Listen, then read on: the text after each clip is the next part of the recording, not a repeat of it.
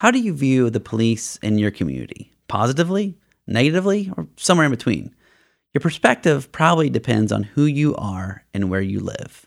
I'm Kelsey Timmerman. And I'm J.R. Jameson. Today on The Facing Project, we'll discuss police and community relations. Ferguson. When you hear the word, what do you think? I think of the images of protesters and militarized police clashing beneath the Sea's Ingredients banner after the grand jury decided not to indict Officer Darren Wilson in the shooting death of Michael Brown. Yeah, the interesting thing about it is when Michael Brown was first killed, I knew about the incident, but I didn't necessarily associate the community of Ferguson with his name. It wasn't until the riots after Wilson wasn't indicted and watching the news coverage that I began to pay closer attention. The first image I have in my mind is of Don Lemon, and it was of him getting tear gassed, and there was just a constant cloud from gassing and burning cars and buildings. And it was that moment, those riots, that coverage brought Ferguson into all of our living rooms, and personally, I couldn't not look away. And then we went there. Yeah. There was some local interest in Ferguson and running a Facing Project. Community didn't feel much different than our hometown, which is kind of terrifying to think that Ferguson could happen anywhere. Downtown glass doors and windows shattered during the riots have been replaced by plywood and art. A quote from Albert Einstein was painted above a black and white cross. Peace cannot be kept by force, it can only be achieved by understanding. Another painting of plants and roots read, "They thought they could bury us. They didn't know we were seeds." Then we walked to the site where Michael Brown was killed. I wasn't sure what to expect at first. I mean, the images on the news made it seem like this apartment complex, and it was. But to get back there, remember, we had to walk through this neighborhood, and it was similar to my own. Ranch homes, tri-levels lined the road, kids played in front yards. There was even a guy sorting firewood. And we're walking down the sidewalk, and then, bam, right there, this multi-layered teddy bear memorial to Michael Brown, the place where he was gunned down by the Ferguson police, the spark that started a community uprising and broader conversation around the country about police and community relations.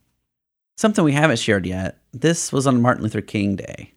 After we left the memorial, we attended a lecture at Washington University by Ambassador Charles Stith. Stith is a former ambassador to Tanzania and at the time served as a director of the African Presidential Archives and Research Center at Boston University. He said, "Police brutality is not the disease, it is the symptom. Indifference is the disease." He said that Darren Wilson wasn't called into the area. He was the sentry, not there to protect and serve, but to contain and control. Ultimately, the U.S. Justice Department did find alarming patterns of racial bias in the Ferguson justice system, including a court system that generated revenue largely on the backs of poor and minority residents. And Ferguson is one extreme example of when police and community relations are not good. It's one that we saw up close, but since that time, we've had the opportunity to learn from community members, officers, and academics on the ingredients that make policing work. When it isn't about law enforcement only, but becomes multidisciplinary, taking into account history, psychology, social work, and focuses on a balance of not only hiring on strength, but also soft skills. Today's story comes from our hometown of Muncie, Indiana, and is from Facing Community Policing. The storyteller recounts his experience as a Black officer working in a predominantly Black community. The project was led by Dr. Kiesha Warren-Gordon, an associate professor of criminal justice and criminology at Ball State University, and she'll join us later in the show. The other side of the bar, the voices that aren't heard. An anonymous story as told to Jakhari Wilbert and Elizabeth Beatrice from Facing Community Policing, performed by Chris Mack. Back in March of '94, I started working reserves. I'd go walk through the neighborhoods and I met a lot of people. It was way out of my comfort zone, but you know something? It was pretty neat, the neighborhood. They were very accepting and were glad to see me. When the storyteller says working reserves, he's referring to the police reserves. Not all states employ reserves, but the state of Indiana does. Remember the time Shaq worked as a police officer? Mm-hmm.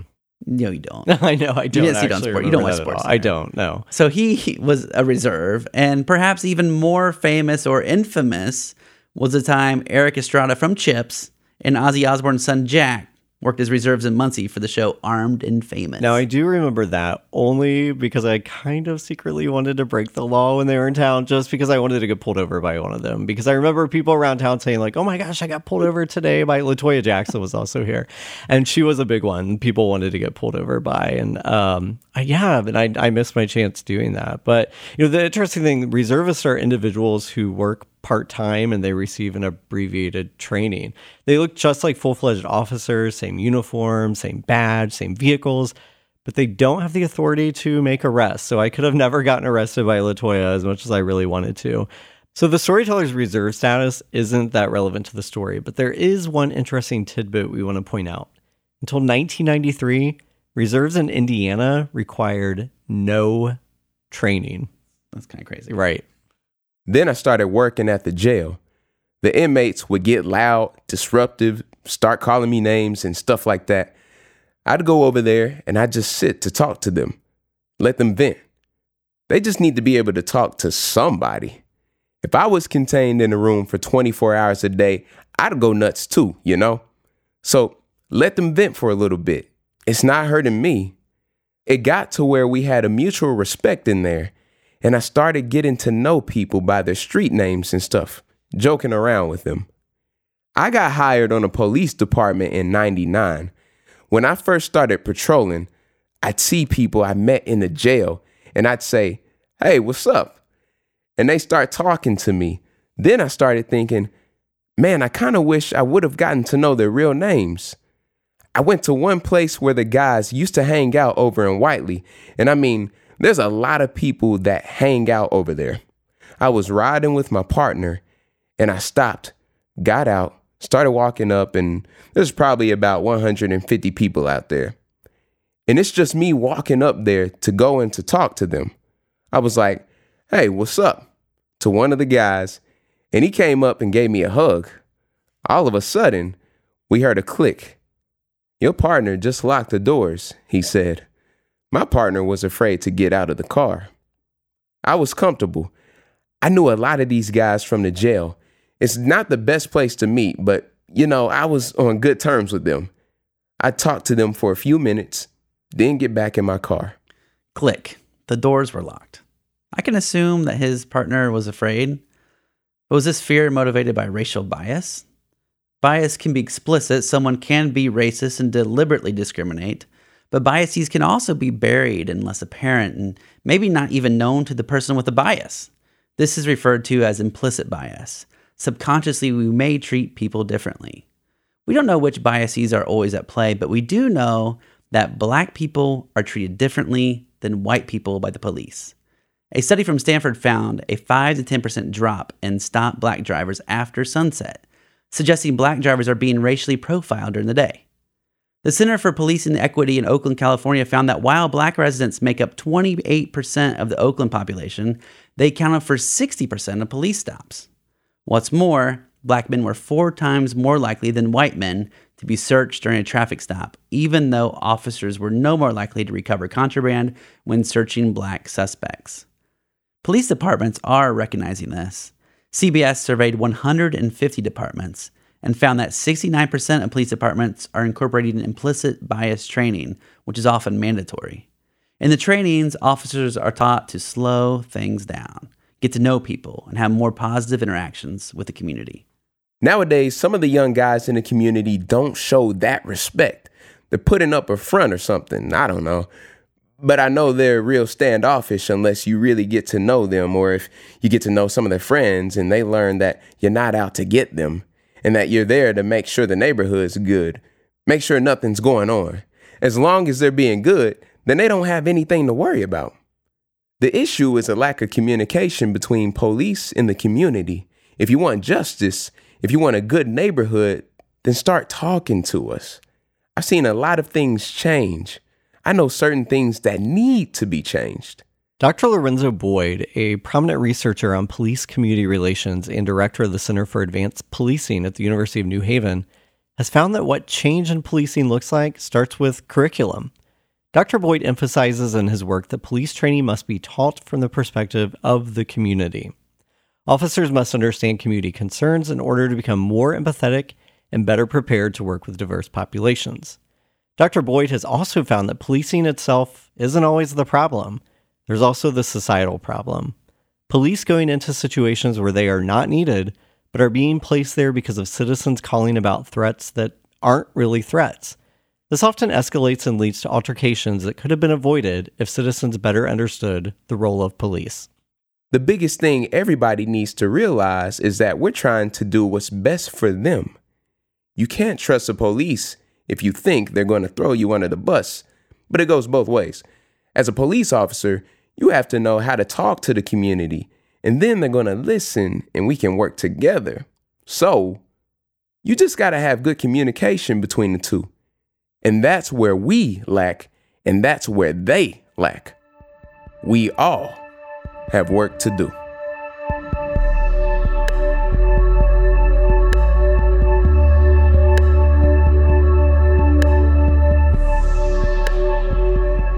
We want to welcome to the show Dr. Kiesha Warren-Gordon, who is an associate professor of criminal justice and criminology at Ball State University in Muncie, Indiana. Dr. Warren-Gordon led the Facing Community Policing Project. Thank you for joining us. Thank you. So, Kiesha, what compelled you to lead the Facing Community Policing Project? So that's an interesting question, because I don't know that I came up with that idea as much as it was a request from the Whiteley community. There had been a situation where there was a video of a police citizen interaction, and the citizens had concern about the video and what was in it. Was it appropriate interaction between the citizen and the police officer? And so from that, I spoke with my community stakeholders, and they wanted us to work to really look at the relationships between the police and the community. What's there? Are there problems? Are there good things? What does that look like? Mm-hmm. Can you kind of give some context of the Whiteley community, of some of the issues that the community may face, or kind of the history of the community? So the community is a very resilient community. About 1,500 members, people who live in the community, a very old community in the sense of demographics. It tends to be on the higher end of older residents in age, but very collective. You can't walk down the street of Whiteley and someone not blow their horn at you, even if they don't know you. Everyone knows everyone in Whiteley, and if they don't know you and you're in Whiteley, they're going to get to know you. Mm-hmm. And if you're there for the right purposes, you're family. So working with Whiteley and having a history and a relationship with the community and the stakeholders has been a very natural and organic experience for me. Whiteley also has a strong relationship with Ball State University. They have their, and I would think that they're probably one of the more organized communities in Muncie, which helps in terms of community engagement and relationship building. I mean, the Whiteley Community Council has won like national awards. Yes. They this past summer they went to a conference and they actually won another community award. Wow! And I was very proud of that. And they actually took some of the Facing Project books and were able to highlight our work during that conference. That's really great. You're an associate professor of criminal justice and criminology. How do you view policing?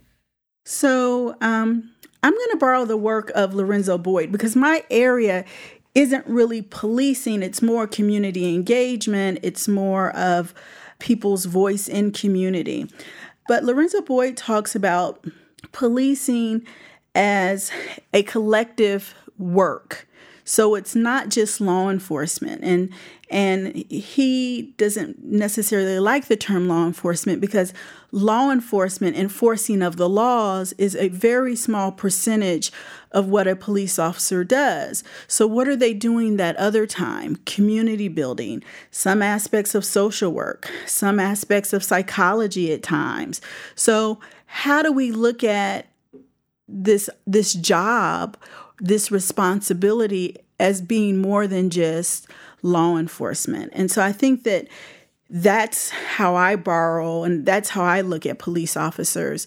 Are you doing more than just giving tickets? If all you're concerned with is this law enforcement aspect of this job, then you're not probably great at your job. Mm-hmm. Do you feel like students are disrupted when they come into the field thinking they're going to study law enforcement to be a police officer, for instance, if that's their end goal, and community engagement, psychology, social work comes into play? Do you feel like it disrupts the narrative that they've been taught? I do. It disrupts the CSI, that media representation of what policing is. And it really causes, for those of us who teach from a different standpoint, who teach from a critical lens, it really causes students to take a step back and really think about consciously who they are and what they want to be when we do it right. Mm-hmm. So you're a Black woman and a criminology professor. Right. And you teach primarily white students. Right. Because we're in Indiana and to some extent, and also the field itself is kind of more dominated. Right, white male dominated. Yeah. Mm-hmm. So what do you hope your students learn from these projects, and what are some experiences that you've had with students as they're kind of opening their minds to these issues? Yeah, so the first part of that, what do I hope my students learn? At the core of it, the humanity of everyone, that people are people, and that we all have feelings and emotions, and that the color of a person's skin should not require you to fear them. Mm-hmm. So that's the first thing that we want, because every time we see something on TV, hear a news show about a police officer with an encounter of a person of color, my first inclination is that person feared that person of color, and so they reacted out of their fear. So to displace that notion of having to fear people of color, but also to put people of color in positions of power that students can see them in a positive way in leadership, because most of my students, not only have they not interacted with people of color, they especially haven't had a person of color in a position of power. So for them to come into my class, and I primarily teach upper division classes, this is the first time they've had a Black woman in front of a classroom telling them what they're going to be doing for the semester. And so not all of them, but for some of them, that is a culture shock. That is a reality check of, oh my goodness, who is she to be telling us what to do? And we see that. I've seen that in situations where students have gone to my chair and said, she's teaching us anti-policing. And my chair comes back to me and says, you're doing a good job because you're making them think. You're making them think about things that they haven't had to think about before. So keep doing what you're doing, and keep challenging them. And then it becomes an issue for me to figure out, how do I circumvent that? So you have a person saying, she's teaching anti-policing. I'm not teaching anti-policing. I'm teaching another way in which we can go about policing. And so what do I have to do? I bring in police officers who are allies, who are friends, who have known me for years, who know my work, and have them come in and guest lecture or talk about the readings that the students are assigned, and talk about why they are appropriate. So finding ways to address the students in a way that keeps them thinking critically, but also understands the balance of authority and power that I have in the classroom, if that. Mm-hmm. Mm-hmm. Yeah. Aside from being an associate professor of criminal justice and criminology and being an expert in many ways in this field, you're also a mom. Right. And we see peppered over and over, more so now than before because of social media and people taking control of media in some ways. Mm-hmm. We're more aware of violence against the Black community, oftentimes at the hands of the police, and we hear about the talk. Mm-hmm. How do you talk to your kids about policing and balance being a criminal justice professor, but also having to have a serious talk with your kids? Right. So for years, my dad, every time, so my middle boy is 12, and every time something would come up, he would call us and say, "Did you have that talk?" And I know I haven't had that talk, and I'm not going to have that talk. What are you waiting on? And so I see my son as a very free, happy, go-lucky child. And I did not want to take that away from him. I didn't want to take that away from him with fear. I didn't want to take that away from him with anxiety. My kids, as much as they spend time with me at home, they also spend time with me at work. So they engage with police officers. They engage with people who work in the system. So I never wanted to give them that. And one day, my son went into a store. And he wanted to buy a video game. And I'm not the video game mom. My husband does video games with the kids. So we couldn't agree on this video game. And he got upset and purchased the game, got upset, and walked out of the store without a bag and a receipt. So part of this talk is that you can't do what everyone else does because you don't look like everyone else. And the last thing you can do is walk out of a store without a bag or a receipt. So I said to him, "Why would you walk away without getting a bag and a receipt?" And so he said, "Everyone else does it." And so that's when the reality hit that we needed to start having some conversations with my son that we hadn't been having. Because he's not everyone else. He is a young Black boy, and he cannot walk into a store and buy something and not get a bag and a receipt. That's just, he can't take that for granted.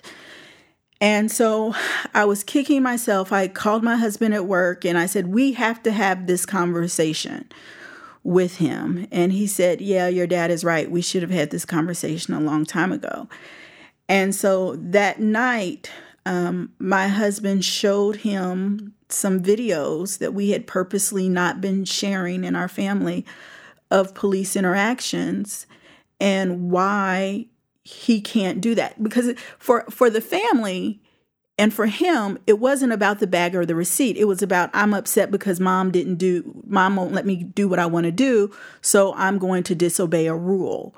But for a Black child, sometimes disobeying a rule has a larger consequence than for other children. And so we had to have the first of many conversations. He wanted to go to the mall and hang out with his friends. Okay, you can go and hang out with your friends, but mom or dad has to be there. I can't just drop you off and say, "I'll pick you up in an hour." You know, and a lot of parents may say, "Okay, yeah, we do the same thing, but the reason why you do it is probably different than the reason why I do it as a Black mother." So I often have to balance my understanding of law enforcement with my understanding of what it is to be a Black mom. Now, I don't go around telling my children that police officers are bad. I don't think police officers are bad. As a matter of fact, every time I see a police officer, I make a point to ask that police officers for stickers in front of my children, because I want them to understand that not every police officer is out to stereotype you, harm you. But at the same time, there are things that you have to do to ensure your safety. Every police officer is walking around with stickers. Actually, I think medical professionals too. And I know this because of Corey, that he'll often have stickers on him in case a kid comes into the ER and they ask for a sticker. Yeah. My kids were going to school on a campus, on a university campus. And my middle one walked up to a police officer and said, because the police were always at the school kind of patrolling the traffic because traffic was bad. And he said, do you have a sticker? And the police officer said no. And he said, you're always supposed to have stickers. And he was about 4 at this time. And so the next day there was another police officer there. And that police officer said, hey, were you the kid asking for the stickers yesterday? And my son said, yes. And he said, here's some stickers. So at some point he had a conversation with this other officer to remember to give my kids stickers. So I don't talk to my children and tell them that police officers are bad because I don't believe that police officers are bad. You have police officers who act out of fear, out of stereotypes, out of prejudice, and out of racism. And those are the police officers that are bad, that make all police officers look bad. If you go back to our storytelling, none of our citizens had stories of bad encounters with police officers. And we did not solicit saying we want only good stories. We just asked the community to share your stories, and none of them had bad stories. And all of those citizens who participated in that were Black. So this notion that all Black people have a dislike for the police, that's not true. Just like the notion that every police officer is bad is not true. But there are some bumps that need to be filled in. So you're in the business of putting together a syllabus and helping people become more educated around all these topics. If you could put together a syllabus, a simple syllabus for just our general listener, what books could they be reading? What documentaries should they be watching? What movies should they be watching, interacting with? So I'm not a big movie person, but I do show the movie Crash because it really gets to the heart of stereotyping, racism, that sort of thing. Nicole Van Cleve's book, Crooked County, is a very good book. It gets to the heart of the criminal justice system in Chicago because it's not just about policing. The police officer is the first encounter you have with a larger criminal justice system. Any work right now, I'm really into work on intersectionality, which opens people's eyes into the overlapping aspects of race and gender and any other othering that we have. The Hillary Potter's work, Jennifer Nash's work, and of course, right now, the work How to Be Anti-Racist really gets into what racism is, what it looks like. And to say you're not racist is not enough. It's the actions that you carry out to stop racism. So if you're in a group of people and they tell a racist joke or a sexist joke or a homophobic joke and you laugh it off and you don't correct them, that's being silent. That's not being anti. So how do we become anti those things, those isms? How do we work towards that? So I'm really excited to be reading this. My goal was to finish it 2 weeks ago, and I haven't been able to do that. But hopefully I can get some reading time today. Great. Dr. Kiesha Warren-Gordon, Associate Professor of Criminal Justice and Criminology at Ball State University, thank you for joining us and for sharing your story. Thank you.